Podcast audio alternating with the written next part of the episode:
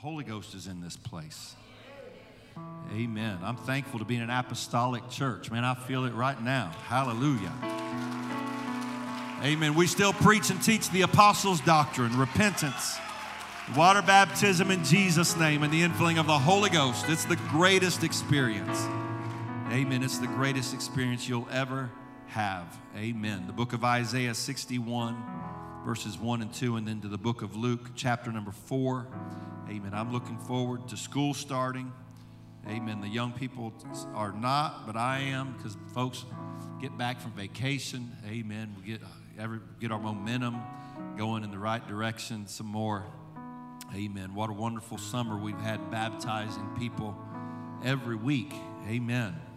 Thankful for that. I think they baptized two young people earlier this week in a swimming pool while our baptistry was being cleaned. Isn't that awesome?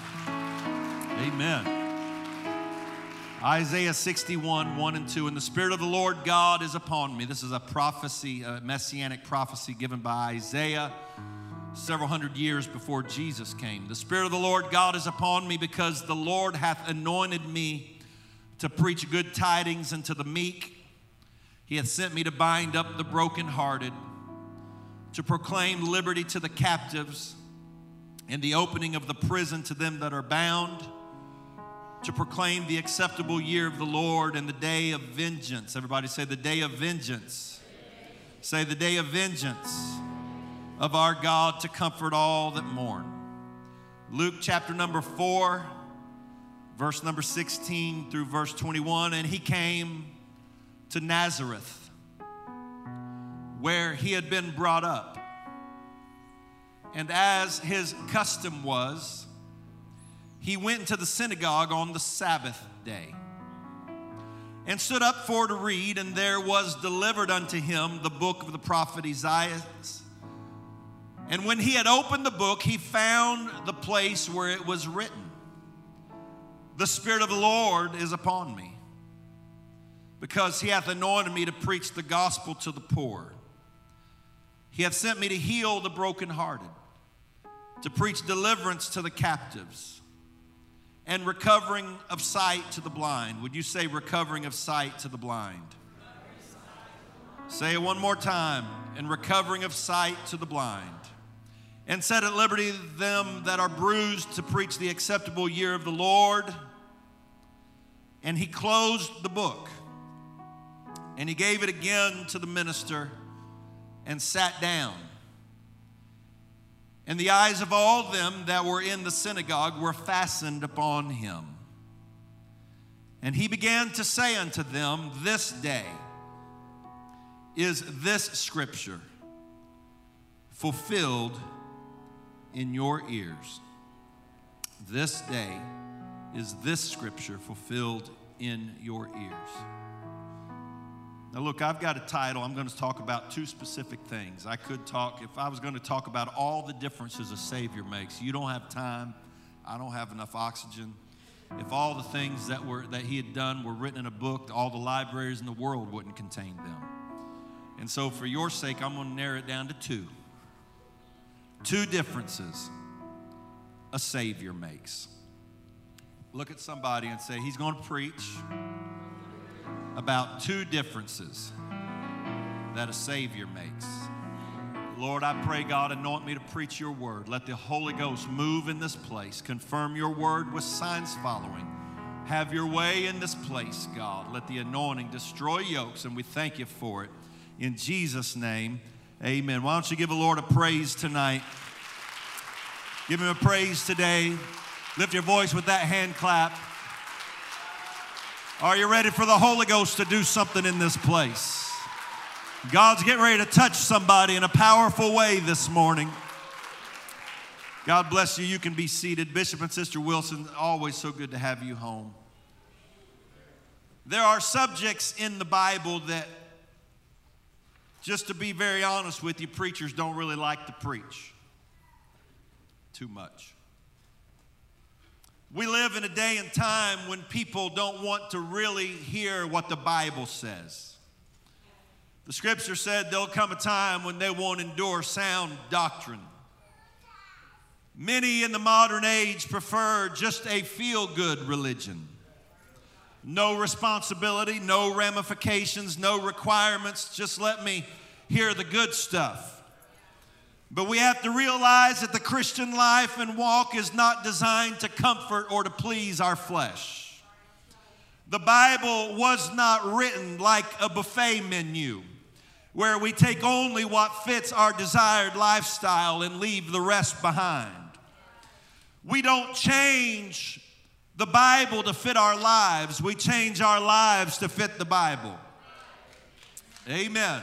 It's a good place to give the Lord a little praise right there. If we'll get that down in our spirit real good, we'll have a lot easier time living for God. But I will tell you, I cut my teeth on judgment preaching and teaching. My pastor, when I would grow up, he had a chart that would stretch from one side of the auditorium all the way to the other. It was, and he would pull it out, and it was a chart of the book of Revelation, and he would take weeks and he would talk and teach about what was going to happen in the end of the world. And we heard about a beast with 10 horns and the mark of the beast and 666. And we'd hear about the judgments and the wrath of God and blood to the horse's bridle. And we would hear about all of the judgment and all that was, all the destruction that would come in the book of Revelation. In the old days, evangelists would come and they would preach hell so hard you could almost feel your feet on fire. Anybody remember those days? Amen. I remember one time when I was growing up, they showed a video at church, and I, I should have known when they announced for about three services before that, that, that uh, if you have little kids, you may not want to bring them. Apparently, my mom missed that announcement. And uh, I remember sitting in the church and they showed that video of hell's flames or something. I don't know, I don't remember what it was called, but I remember uh, about this man in hell crying out about his missed opportunity to be saved. I don't understand, I didn't understand a lot about that movie, but I knew one thing for sure that I did not want to go to hell no matter what. Amen. There, there are subjects in the Bible that we may not like to hear, but it's still in the Bible and we still have to talk about it sometimes. Amen. The book of Isaiah said that there was a day of vengeance of our God. I don't like to preach about it. I don't like to preach it, but it's still true. Someday God is going to fold his arms in judgment and he will take vengeance on the sinner and the ungodly. There is coming a day of vengeance of our God. The definition of the word vengeance in the Hebrew is it means to have revenge or to quarrel or fight with. It comes from a root word that means to have a grudge or to punish, to avenge, to entertain revengeful feelings. The Bible said that there is coming a day of vengeance of our God a day when God will have vengeance on the sinner. You can say, Praise the Lord, it'll be all right. Amen. There is coming a judgment day. Praise God. I know we don't like to hear about it, but there's coming a judgment day, my brothers and sisters. Amen. Hebrews 9 and 27 says, It is appointed unto man once to die. And after this, the judgment. Be sure there is a judgment day coming on this world. Second Thessalonians 1 and 8, in flaming fire, taking vengeance on them that know not God and that obey not the gospel of our Lord Jesus Christ. These are New Testament. This is a New Testament scripture right here. Am I right? Hebrews is in the New Testament, isn't it? Second Thessalonians is in the New Testament, isn't it?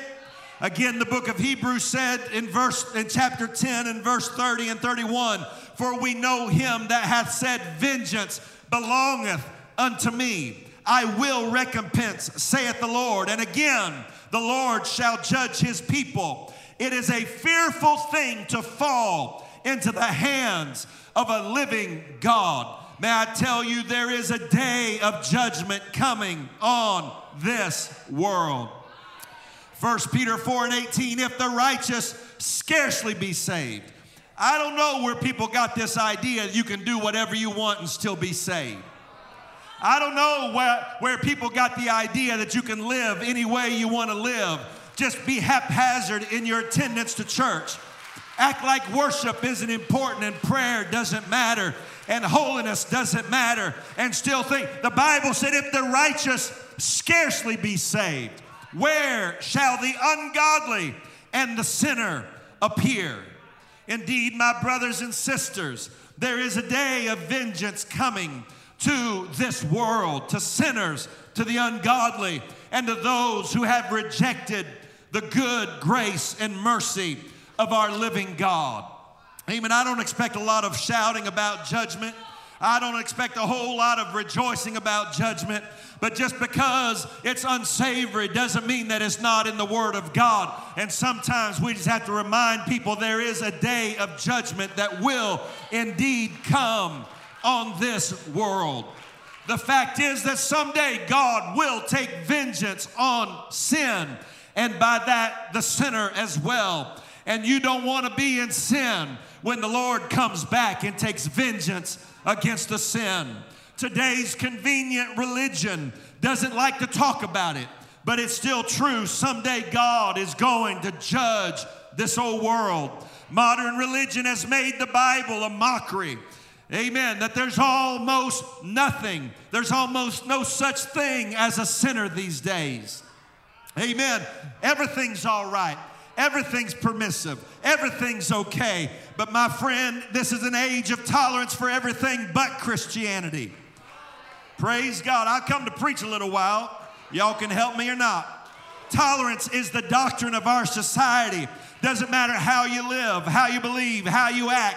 The whole world is supposed to be tolerant of every kind of sin and every kind of perversion.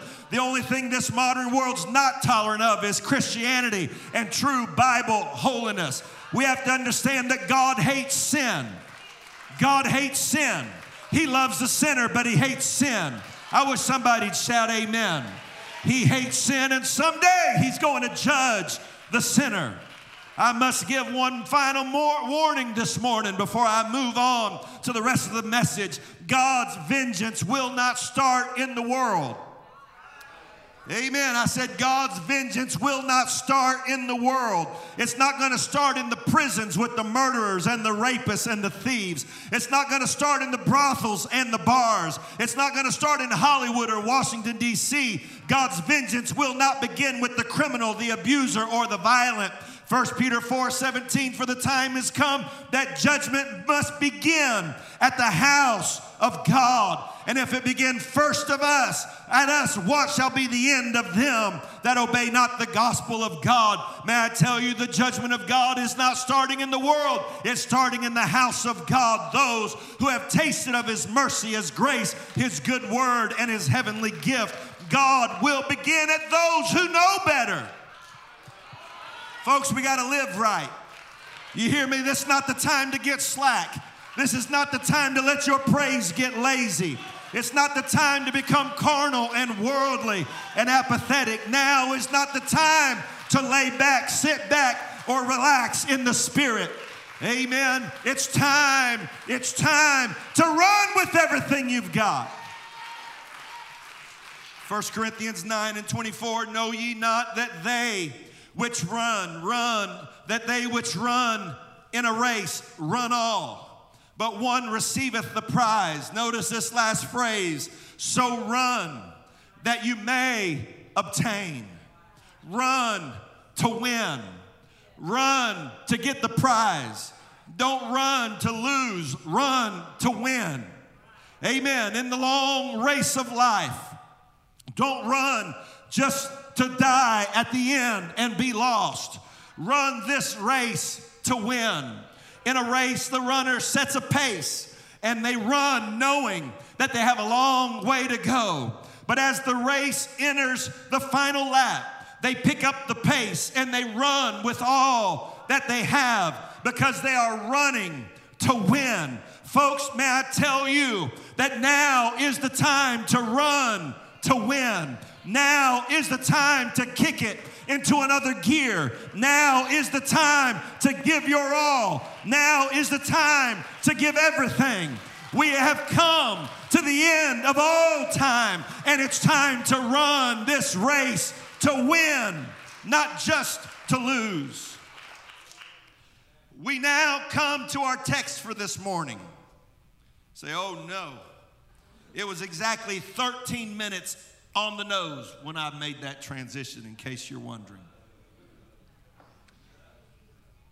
Luke chapter 4 begins with the temptation of Christ in the wilderness. In this pericope of scripture, Satan tempts Jesus and tries to get him, he gives Jesus to worship the devil. Jesus resists the temptation. And the Bible said he comes out in the power of the Spirit. Hallelujah. Amen. I feel like I'm getting ready to help somebody in just a minute. He comes out of temptation in the power of the Spirit. Can I tell you today that this is a little secret that the devil doesn't want you to know? That there is still power in saying no to temptation. Amen. Can I help somebody this morning? Most of us, when we get tempted to sin, we feel gross and dirty just for feeling tempted. But the truth is that Jesus himself was tempted. You know, I'm telling you the truth. There's some of you, you beat yourself up every time you get tempted to do anything. And you think things like, if I was a real Christian, I wouldn't get tempted by that. Or if I really had victory, I wouldn't be tempted like that. Or if I really had got, if I really was who God wanted me to be, I wouldn't have temptation. My friend, that's a lie from hell. Even Jesus himself was tempted. But there's power in saying no to temptation. Amen. The Bible said that when the devil had ended all the temptation, notice this phrase, he departed from him for a season. Everybody say, for a season. The devil departed for a season. That word season means just a measure of time, a portion of time, or a limited period of time. The devil went away, but the devil didn't go away for good. He went away, but he didn't go away forever. He went away, but he didn't go away for, for years and years, just for a little period of time. There are some in this place today that you feel so dirty because you get tempted over and over by the same things. But that's just how the devil works. Even when the devil leaves you alone, he only does it for a season, he only does it for a period of time. But when Jesus was tempted, there was power when he said no to the temptation. Amen. If you'll learn to say no, the devil will leave you for a season. But you just got to say no. I wish somebody'd shout no right now. You just got to learn to say no to temptation. And then you say, Well, Pastor, I said no, but he came back. Well, that's the devil's job. Don't get mad at the devil for doing his job. He's a good devil. He's good at what he does. He's got lots of practice. He's got a lot more practice at being the devil than what you do at being a Christian. So when the devil does devil stuff, don't get mad at the devil. Amen. That's just his job. He's just doing his job. But what you have to understand is you are not dirty for being tempted. You are not wrong for being tempted. That's just what the devil does. But you've got to learn that the power of the Spirit comes when you say no. Praise God. So every time you say no, and, you, and, and then the devil comes and tempts you again, you ought to take that as a victory because you learned the power of saying no. I've come to tell somebody you've been beating yourself up for weeks and weeks now because the devil's tempting you with stuff that you thought you had out of your life forever. That you've been tempted, he's been tempting you with stuff that you thought you had defeated a long time ago. And here's that temptation again. That's just the way the devil does it. He only leaves for a season. But when you learn the power of saying no, in the power of the Spirit. And if you say no once, you can say no twice. And if you said no twice, you can say no a third time. There's victory in this house for somebody to learn the power of saying no.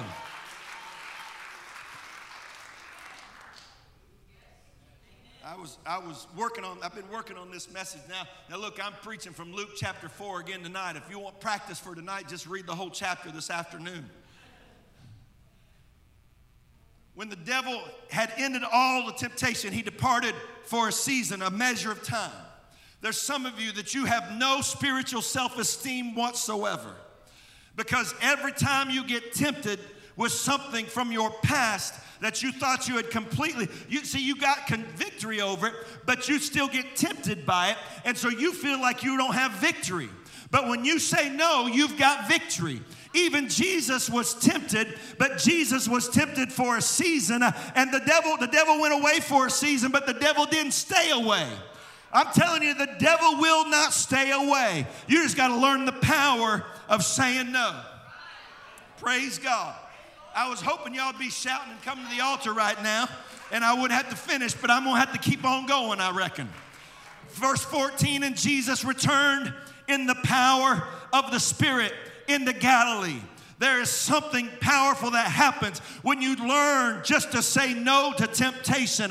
Your problem, you not when you get tempted, it's not sin. You just have to say no. The devil wants you to be defeated just for being tempted because he doesn't want you to realize the power of the Holy Ghost that comes every time that you tell the devil no. Every time that you say, I'm not doing that, that's another victory for you. You ought to rejoice in the Spirit. Every time the temptation comes and you push that temptation away, you ought to rejoice because that's the power of the Spirit that's helping you to be an overcomer by the word of the Lord, by the blood of the Lamb, and by the word of your testimony. Fresh off of his temptation. Everybody says, fresh off his temptation. So you have to understand that this next, next passage of scripture comes when Jesus is really sensitive to people who are being tempted. All right? He's just been tempted for 40 days by the devil. It's fresh in his mind. He knows what it feels like to have the devil's voice in his head saying, Do this, do that, do this, do that, worship me, jump off here, do that. And he has that, he has that memory fresh in his spirit from 40 days in the wilderness of the devil telling him to give up, to throw in the towel, to sin. So he has this sensitivity to people who are being tempted. Everybody say, Praise the Lord. And so the Bible says that fresh off his temptation, this next, this next verse, verse number 16, it comes with this fresh memory of what it feels like to be tempted. And he came to Nazareth, where he had been brought up, and as his custom was, four important words in this verse. As his custom was. If you are not faithful to church, you cannot be Christ like. Calm down. Hold your shout for later. It's like a high school graduation when they say, you know, just save all the clapping for the end for everybody, and nobody does it. The first kid goes through, and one person claps, and then graduation just gets two hours longer. Calm yourselves. I know that was a powerful thought as his custom was. If Jesus had the habit of going to church, you ought to have the habit of going to church. Christian means Christ like. You cannot be Christ like if you don't do Christ things, and Jesus was a church goer. I said Jesus was a church goer. You can say, I can have church on my own. No, you can't. You can sit at home and backslide on your own, but you can't have church on your own. Because the church is the ecclesia, the called out ones, plural. It's the people that come together. And Jesus had the custom of going to church. Well, praise God. If you want to overcome temptation, you got to come to church. If you want to be strong in your fight against hell, you got to come to church. You say, Well, I don't believe that, preacher. That's because you've already lost to the devil.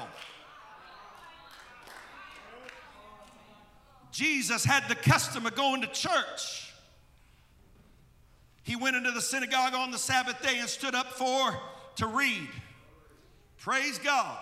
Let me tell you, when you're weak, keep coming to church. When you're tempted, keep coming to church. When you fail, keep coming to church. When you feel worthless, keep coming to church. When you're tired, keep coming to church. When you're frustrated, keep coming to church. When you're weary, keep coming to church. When you feel no good, keep coming to church. When you feel like you're a failure, keep coming to church. When you feel like you can't make it, my God, get up and come to church.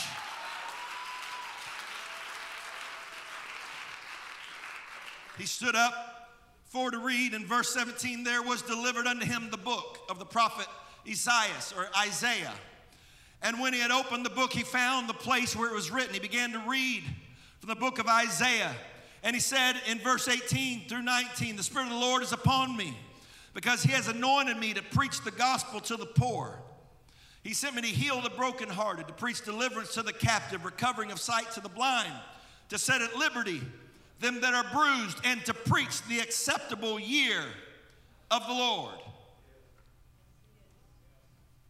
And look at the first phrase of verse number 20. And he closed the book.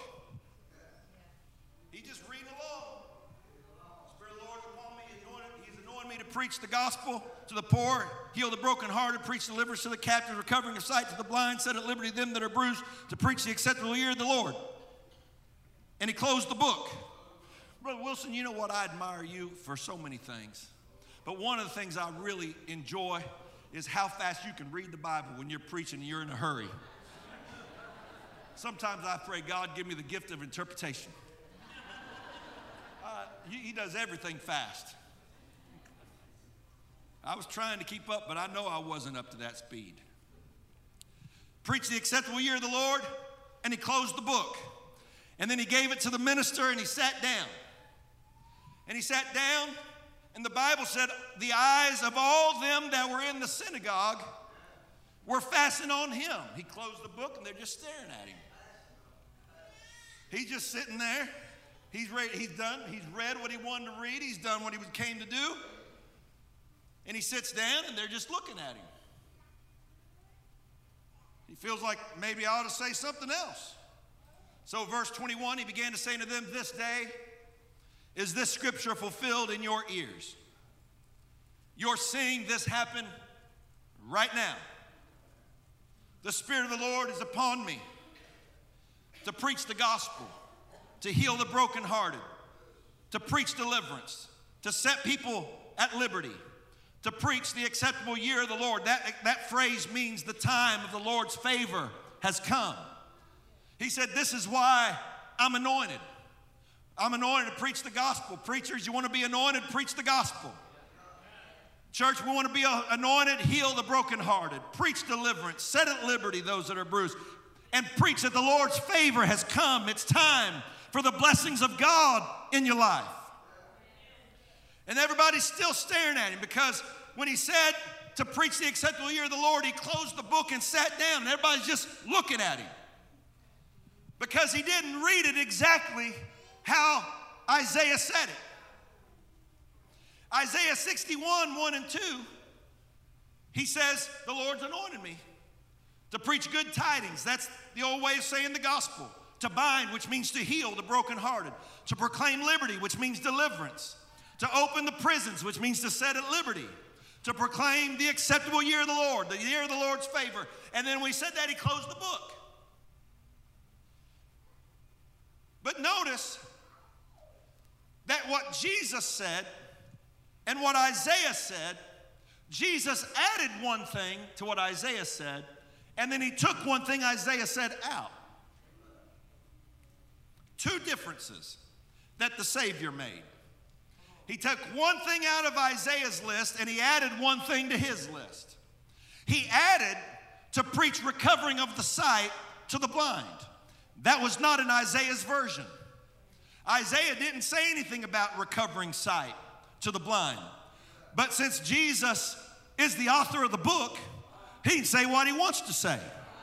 And so Jesus said, not only have I come to deliver you and set you free and open the prisons and, and, and, and, and give you joy and give you divine favor, I've also come to give recovering of sight to the blind. Now, notice what it said there. It didn't say to give sight to blind people. He said, I've come to give recovering of sight to blind people. What I've done, I've come to let people that used to be able to see, that now can't see, the ability to see again. Amen. What I've come is to give people who now they can't see what they used to be able to see the ability to see it all again. What I've come to do is give people their vision back. The ones that used to see that they could do something, the ones that used to think they could live victoriously, the ones that used to believe they could have dominion, but now because of life and circumstance, they don't feel like they can do it anymore. I've come to tell somebody God wants to give somebody their vision back. You can be whole, you can be healed, you can be free, you can be delivered, you can be happy, you can have joy, you can be full of the Holy Ghost. He wants you to get the vision of your victory back. Amen. There's people in this place. You used to shout and have victory. You used to walk in the joy of the Lord. But for whatever reason, life, circumstances, trial, tribulation, and maybe even sin have taken its toll on your soul. But Jesus said, I didn't only come to do all that, I came to give somebody their vision back. I've come to tell you, you can. That, that desire you used to have to live for God, you can get it back. That victory you used to walk in, you can get it back. That joy you used to have, you can get it back. That peace, you, my God, I feel it right now. I'm fighting the devil for somebody's soul today. Jesus said, I've come to restore your vision. Ooh, Jesus. What a difference a Savior makes. One thing, one difference Jesus makes is when He comes into somebody's life, He gives them the ability to see hope like they've never seen it before, to see a future like you've never seen it before. Let me tell you, when you're bound by sin, all you can see is destruction. All you can see is, glo- is doom and gloom and sadness. All you can see is bitterness and weakness and trial. All you can feel is guilt and shame. When you're bound by sin, all you can feel is what a failure I am, what a waste I am. God did all that for me, and I've let Him down. But Jesus came to restore your vision vision. That's not something I, because Isaiah wasn't the Messiah. Isaiah couldn't see it like Jesus could. He wasn't the healer, he wasn't the deliverer. But when Jesus stepped on the scene with mercy and grace, he said, I'll give you your vision back. There's ministries going to be rebirthed in somebody's life. God's not through using you. God's not through using you. God's not through using you. He wants you to recover your vision today. I'm telling somebody, you've been beating yourself up. You ought to throw your hands in the air and say, God, give me my old vision back.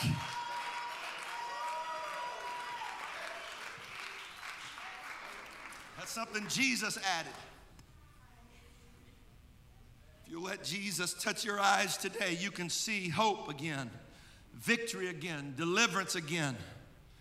I asked the Lord early this morning. I asked the Lord early this morning to give some folks a recovering of sight. Help me get my vision back, God. I know, look, I know that for some, that, that your trials and your tribulations and your burdens and the things of, of, of life that you feel like such a waste and such a failure because you've been tempted of the devil and you feel like you're so useless. I know that you probably came in here just because it's a habit as much as anything else. But Jesus didn't come just for you to have the habit of coming to church. He came to help you recover your vision one more time, your passion to do something for God again. Jesus said, I want you to understand that another reason I've come is to help you get your vision back. You can't see. Maybe you're blind, or maybe you're not completely blind, but you just can't see like you used to. Amen. I, I was trying to get a, little straw in a little juice bag this morning. I felt like my sugar was dropping, and I, I went back, and Sister Beverly let me get into in the goodie, the goodie cabinet back there and, uh, and I'd left my glasses in the prayer room. And uh, Brother Pat and I left them up in the prayer room, and I, I had that little straw in one hand and that little pouch in the other. And I looked up at them, I said, Can somebody help me? Because I can see, I just can't see like I used to be able to see. And some of you can see, but you just can't see like you used to be able to see. And Jesus said, I want you to recover your sight today. I want you to get your whole vision back.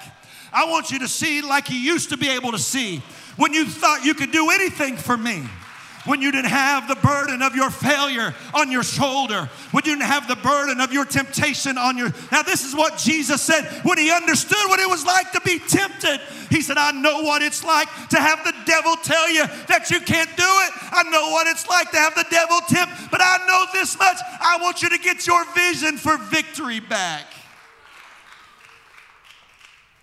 Everybody okay? That's, that's what he added. Everybody say that's what he added. Here's what he removed from Isaiah's version a day of vengeance of our God. If you look at it, you look at the Bible, he's reading along. He says, Preach the acceptable year of the Lord. And he closed the book. He closed it before somebody could read a step further. Because there's a day for vengeance. I've already preached it. There's a day for judgment, just not today.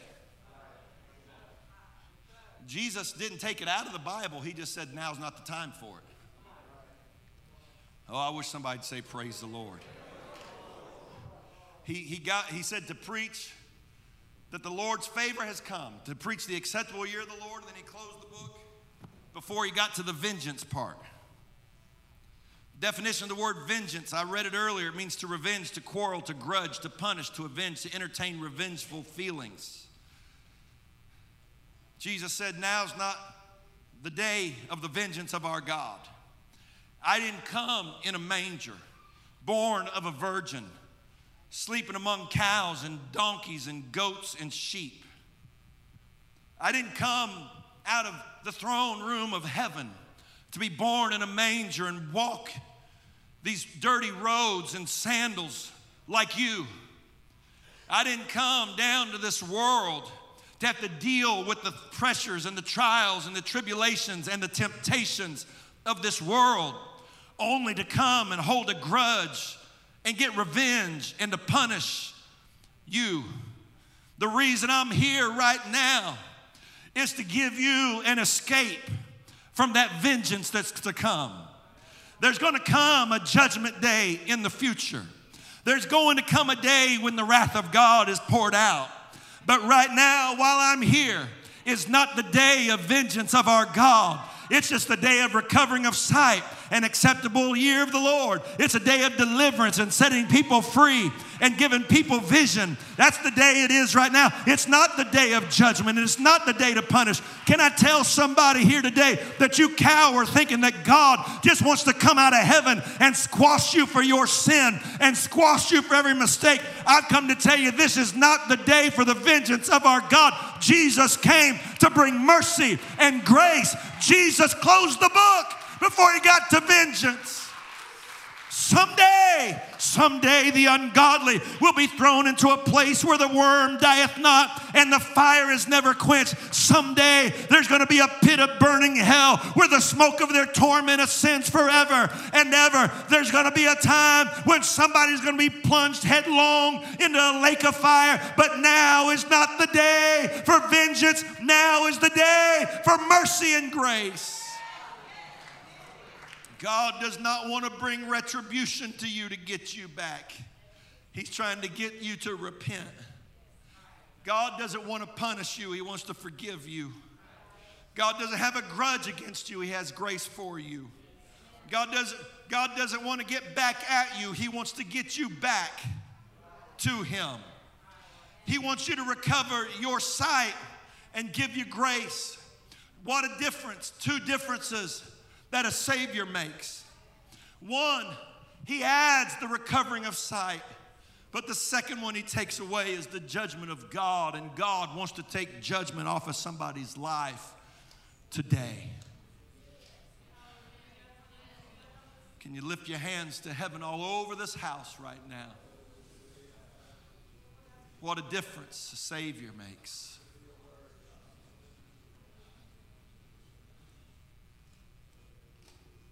Oh God.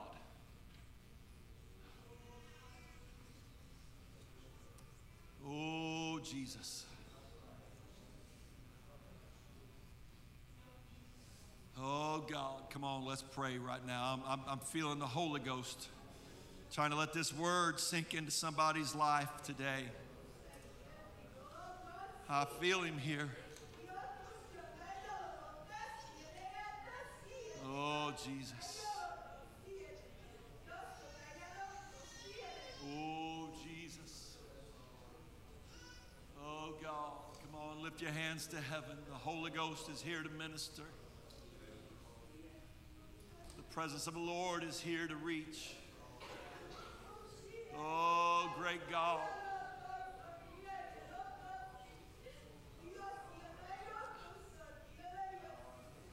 Oh, God,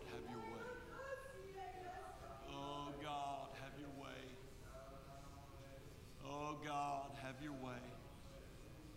Amen. Why don't you lift your hands to heaven all over this place?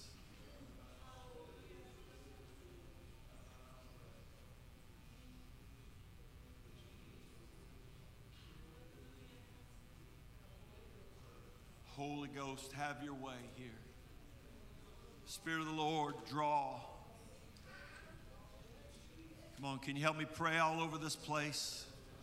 I feel the drawing hand of God on somebody, trying to help them recover their sight and understand that God is not wanting to bring retribution. He didn't come with a grudge. God's not here with a grudge. God's not here with a grudge against you. He's here. It's not the day of vengeance. He closed the book before he got there. God wants to close the book on your failure, and He wants to close the book on your sin, and He wants to close the book on your weakness. God wants to close the book on the things that separate you from Him. Now is the day of grace, not the day of vengeance.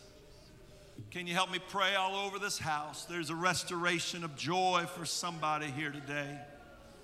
There's a restoration of ministry for somebody here today. There's a fresh anointing for somebody here today. Oh, Jesus, God, you got to do your work. God, you got to do your work here, Lord. Come on, the altar's open for anyone and everyone that wants to come. There's men and women and young people all over this altar right now. You, there's room for you. If you're struggling with the overwhelming burden and shame of your temptation, fear not because God has not come to grudge against you and to avenge against you. He's come to extend grace. Oh, the difference that a Savior makes. Hallelujah. Come on, can you come to the altar and pray? Can you minister one to another? Can we give each other strength and help today?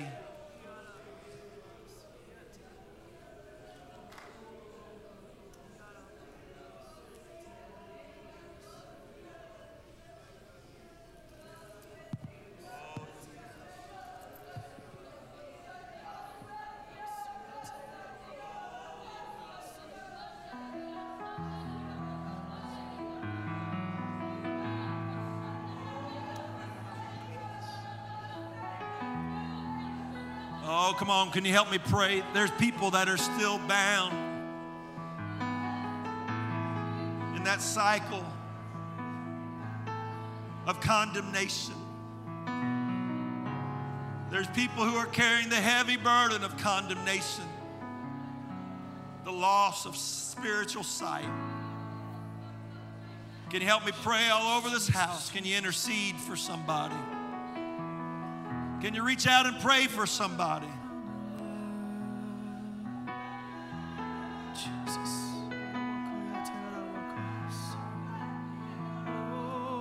oh,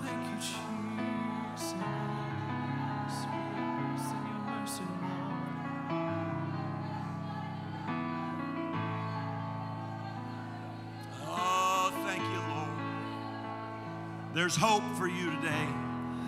There's deliverance for you today.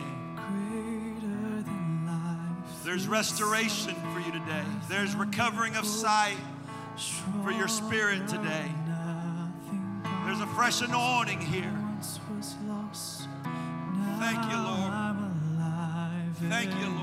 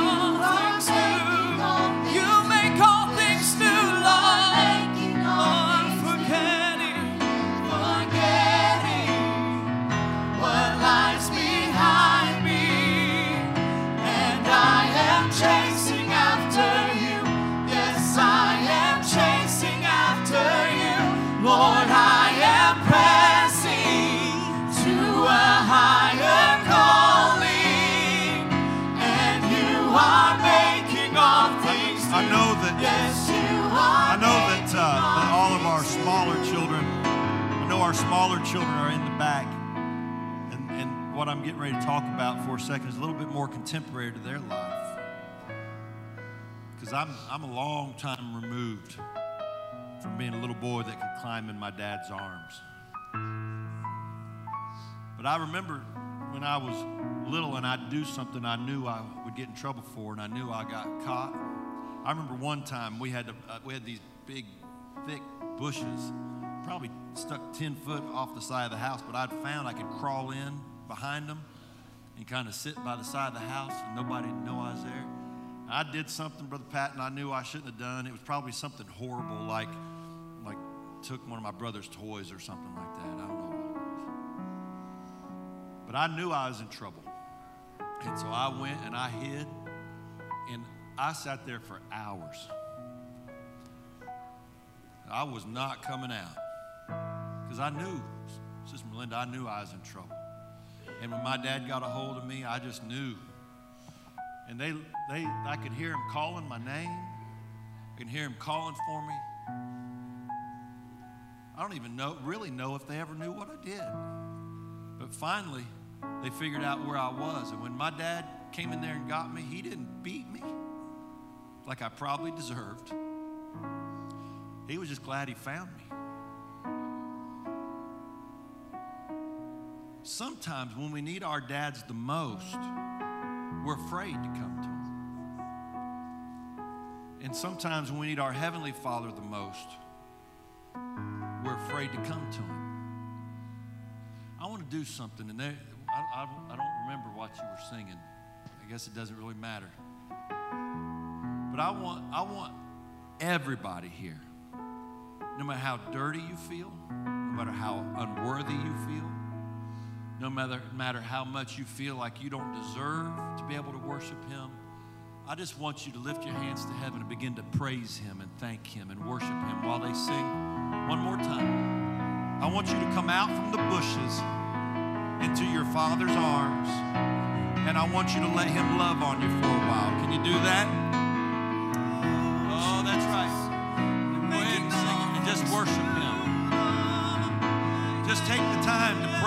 I thank you, God. Lord, I know I'm not worthy.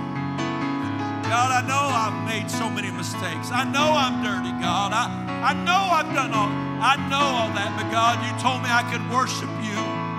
You said let everything have breath, so that's what I'm doing right now.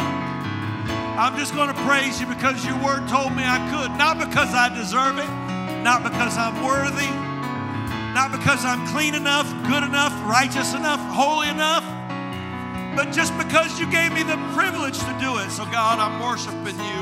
Come on, sing it, folks, sing it. Come on, and I want everybody out here just to praise.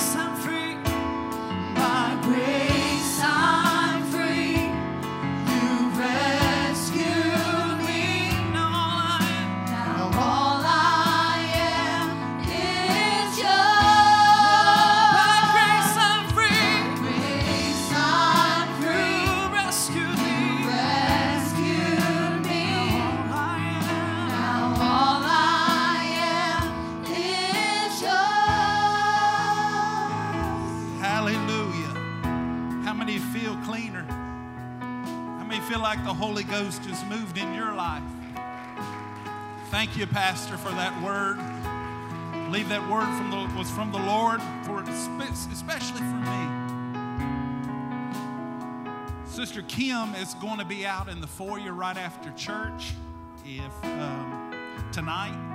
And if you haven't registered for the Her Conference, we have a lot of the ladies here in the church that need to uh, register. And then the parking lot uh, team is going to meet at 6 o'clock. Brother Connors meet with Brother Connors this evening. And if you have your tithes, want to bring them forward. Jesus, we thank you, Lord, for this spirit that we felt here, God. Let it go forth, Lord. Go, let it go deep down into our hearts, Lord, in the name of Jesus. Hallelujah, hallelujah. If you've got your tithes and your offerings, if you wouldn't mind, just go ahead and bring them up front.